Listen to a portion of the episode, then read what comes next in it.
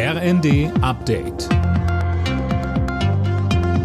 Stündlich neu. Auf den Punkt informiert. Ich bin André Glatzel. Guten Tag.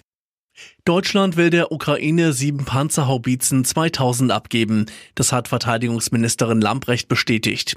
Wie es heißt, soll die Ausbildung schon kommende Woche in Deutschland beginnen und etwa sechs Wochen dauern. Danach sollen die Panzerhaubitzen sofort in die Ukraine gebracht werden. Der Vorteil ist, dass es sich nicht um ausrangierte Altgeräte handelt, die erst noch instand gesetzt werden müssen. Sie sind relativ neu und sofort einsatzbereit. Und auch Munition für sie ist vorhanden. In der schwer zerstörten ukrainischen Hafenstadt Mariupol ist eine neue Rettungsaktion für hunderte Zivilisten angelaufen.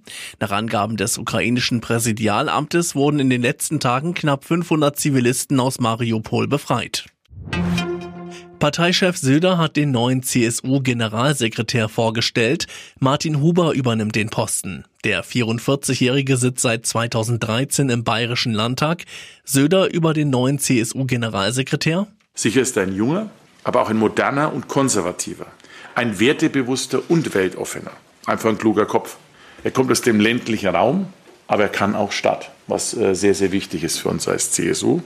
Und er ist einfach seriös.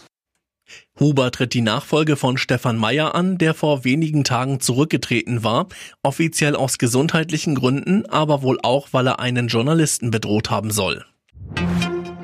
Emilia und Noah. So haben die Deutschen ihre Babys letztes Jahr am häufigsten genannt, so die Gesellschaft für deutsche Sprache.